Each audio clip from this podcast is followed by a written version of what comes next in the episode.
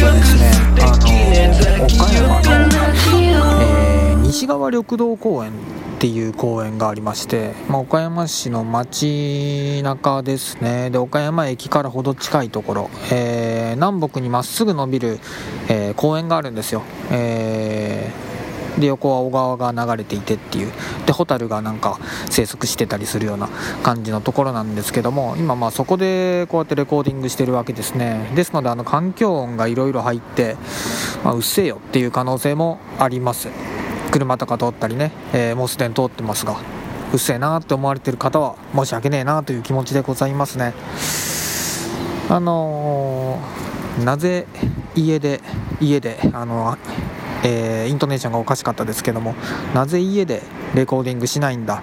と思われるかもしれない。ですけども、あのー、これには理由がありましてその理由を主にお話ししたいと思うんですね、まあ、要するに坂口恭平さんのトークイベントを見たからなんですね。坂口恭平さんは坂口恭平さんのご説明は必要ですかね？不要ですかね？坂口恭平さんは、えー、建築家であり、えー、小説家でありえー、画家であり、えー、音楽家でありで陶芸家でありもう何のかんのともあらゆる方面に才能をまき散らかしてる人ですね。で私は坂口恭平さんがまあ大好きで本当に好きですね。でその方が昨日ですねえー、小鳥商店だったかな。ちょっとお店の名前は忘れてしまったんですけど、合ってないかもしれない。間違ってたら申し訳ないんですが、東京の、まあ、本屋さんでトークイベントをされたんですね。で、それはなぜかというと、あの、坂口さんが、継続する技術っていう本を出版なされたからなんです。それで、あの、それを記念したトークイベントでした。で東京で行われたんで私はそれを実際に見ることは残念ながら叶わなかったんですけどオンライン配信で見たんですね。1時間半ぐらいだったかな。あのー すごかったですね。マジで。すごかった。本当にね言葉の本流というかあのー、エネルギーの波がね爆発してて次々押し寄せてきてねその津波が。正直ね7割から8割ぐらい何言ってるか分からなかったですね。マジでなぜそれとそれが話で文脈でつながるんだっていうそのもうどんどんどんどんこう文脈が飛んでいって坂口さんの中では脳内ではバッチリつながってるはずらしいんですけどもどういうことどういうことっていう風なところはもう多々あったんですけどそれがそれで全体として彼がその本またその彼自身の人生で、えー、みんなに伝えようとしてることのまあ、証明であったりとかあの何よりもそれを雄弁に語ってたっていう感じですね。その振る舞い全体が。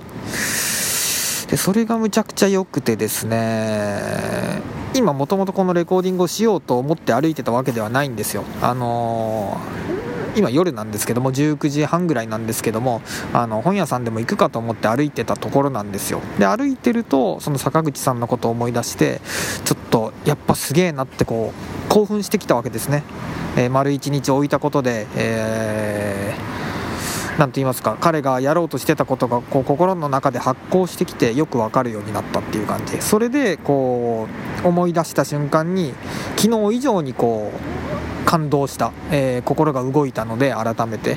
なのでそのちょっと今撮っとくかと思ったわけでございます。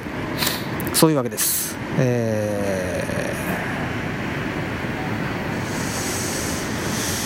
あのー、継続する技術コツだったかな？継続するコツか。はあのー、本はこれ聞かれてる方で読まれた方はいらっしゃいますか？あのノートでも読めますのでウェブ上で。無料で読めますのでそっちで読んでもいいんだと思います。でまあ内容はもう一つでどういうことが書かれてるかっていうと坂口さんはまあちっちゃい時からずっと本も、えー、文章も書いてるし絵も描いてるし音楽も作ってる。でそれをずっとやめずにずっと継続し続けてる。で最初は下手だったけどどんどん上手くなってきた。代わりに世間を見回すとあの昔はこれが好きだったのに、えー、それをやめてしまったって人が多い。それはなぜかなぜ続けられないのかどうしたら続けられるのかっていうことが書かれた本ですね。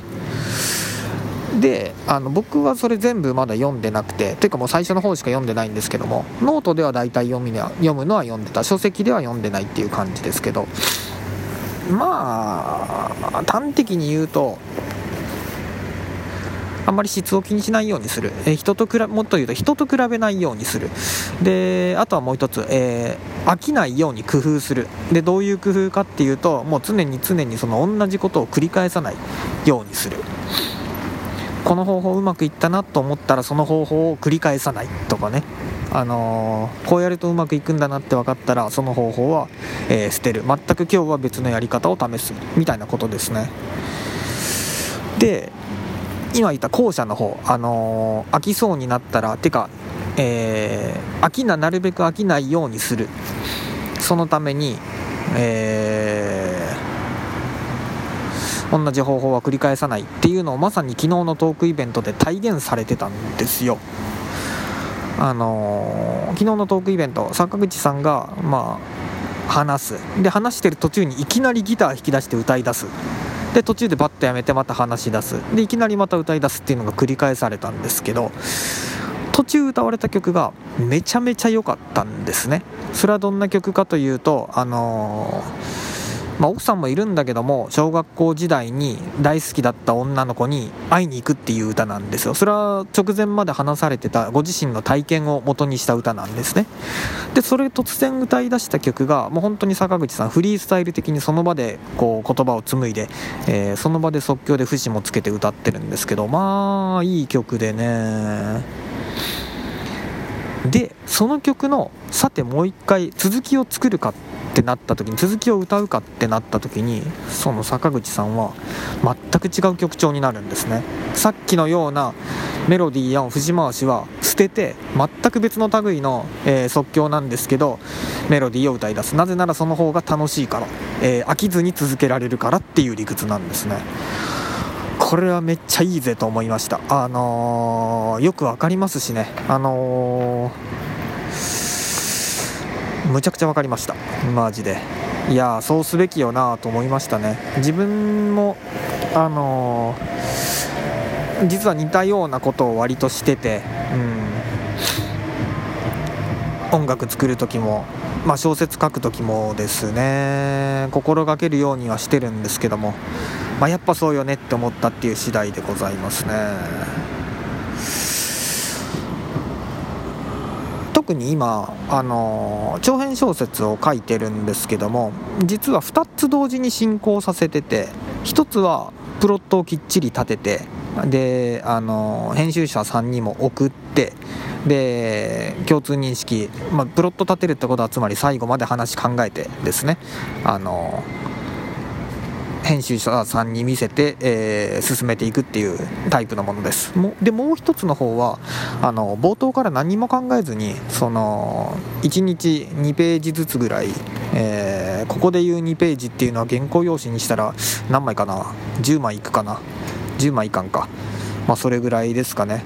5枚6枚ぐらいかな？をあの書き進めていくっていうパターンのものです。これを同時に並行して進めてましてぱ楽しいのは後者なんですね。何も考えずにその日その日、えー、物語を起こしていく進めていくっていうので書いてるこっちもいや次今日は何が起きるんだよっていうのを今味わってるところです。これ書き出したのがほんとつい最近でまあ3日前とかなんですけどやっぱこの方が楽しいなーっていう感じですね。でこの書き方をされてる小説家さんはいっぱいいて村上春樹さんなんかそうですね。あと伊坂幸太郎さんもそうであるっていう感じで。あとは宮崎駿さんなんかもアニメの作り方を大体おおむねそういう感じで作ってると、えー、おっしゃってましたね。まあこっちの方が楽しいんですね。ただしこれがねうまいことできるようになるにはあのそもそも体の中に物語作るための技術がしっかり備わってるっていうのが前提ですね。うん。だからその分おもろいけどまあ難しいっていう感じではありますけどね。まあでもおもろいですね。やっぱね。なんでしばらくはこの同時進行同時進行作戦で、えー、作戦って言葉ってダサいですよね。なんでなんだろう。なぜダサいのかな。子供っぽいからか。少年漫画っぽいから？だけダサく感じる？うん。あとはちょっとおじさんっぽくもあるから？うん。なんか良くないな。別に少年漫画もおじさんも悪いものではないのにそれらがダサいと言ってる、えー。こんなことを言いたいわけではなかったのに。誰かを否定しようなんか全く思ってなかったのに。良くないですね。素晴らしいものを褒めましょう。あの今西側緑道公園なんかライトアップされててイルミネーションがいっぱい灯ってるんですね。えー、うん。綺麗ですかね。うん。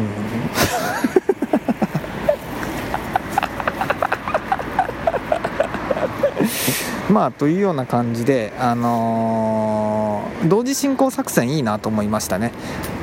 要するにそのえー、何も決めずに頭から書き進めるスタイル。それだけだと失敗した時寂しいっていう思いがある。失敗したら怖いっていう思いがあって、えー、ダイナミックに書き進められないっていう危険性も多分あるんですよ。俺はそんな意識してないけど、えー、多分ありうると思うんですね。でそれを防ぐためにもあの同時進行できっちり計画を立てたものも進める。でこの2つを並行して進めるっていうのはいいなと思いましたね。これ小説だけに限らず絵でも音楽作りでも、えー、漫画でも多分同じことが言えると思いますね。なんであのーもし今何かされてる作られてる方がいたらそれ俺も同じ作り方しとるよっていう人がいたら教えてほしいな。うん。っていうような感じでございましたね。まあちょっとでも結論からしますとやっぱ坂口恭平さんはいいなと思いましたね。あれが理想の一つだなと思いました。その生き方としての。俺が理想だなと思う。だって本書いて曲作ってうーん。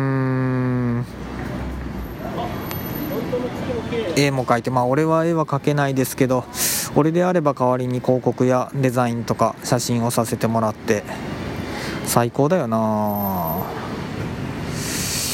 うん。と改めてその人生のロールモデルを見つけた感じがして嬉しかったですね。他にもロールモデルにしてる方はたくさんいるんですけどもあの坂口恭平さんはやっぱその中のお一人だなと強く思ったという次第でございますね。こんなもんかな。ちょっとあんまり音質が悪いものを長々聞かせても申し訳ないなと思うのでね。うん。いやでも面白かったわ新鮮で録音してて。えー、ですな。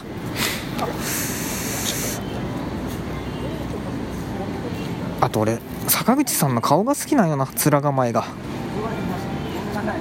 まあいいやこんなもんでございました。はいはいそれでは失礼いたします。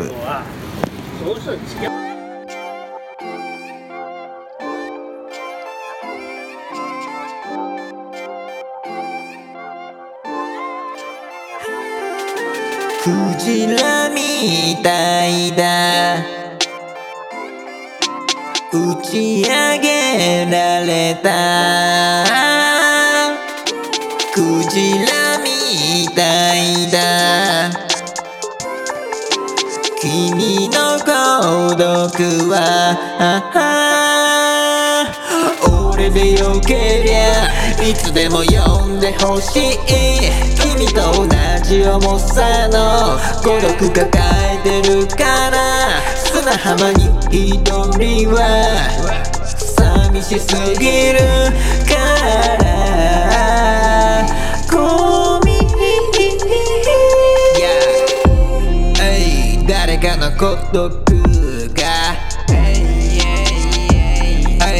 世界を凍りつかせる。あなたの孤独に。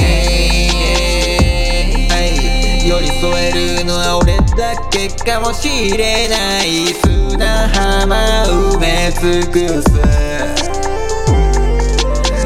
クジラたちよ。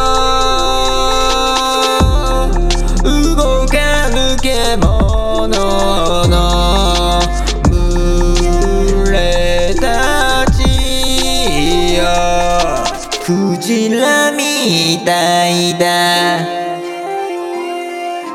打ち上げられた。クジラみたいだ君の孤独は俺でよけりゃいつでも呼んでほしい。君と同重さの。孤独抱えてるから。砂浜に一人は。寂しすぎる。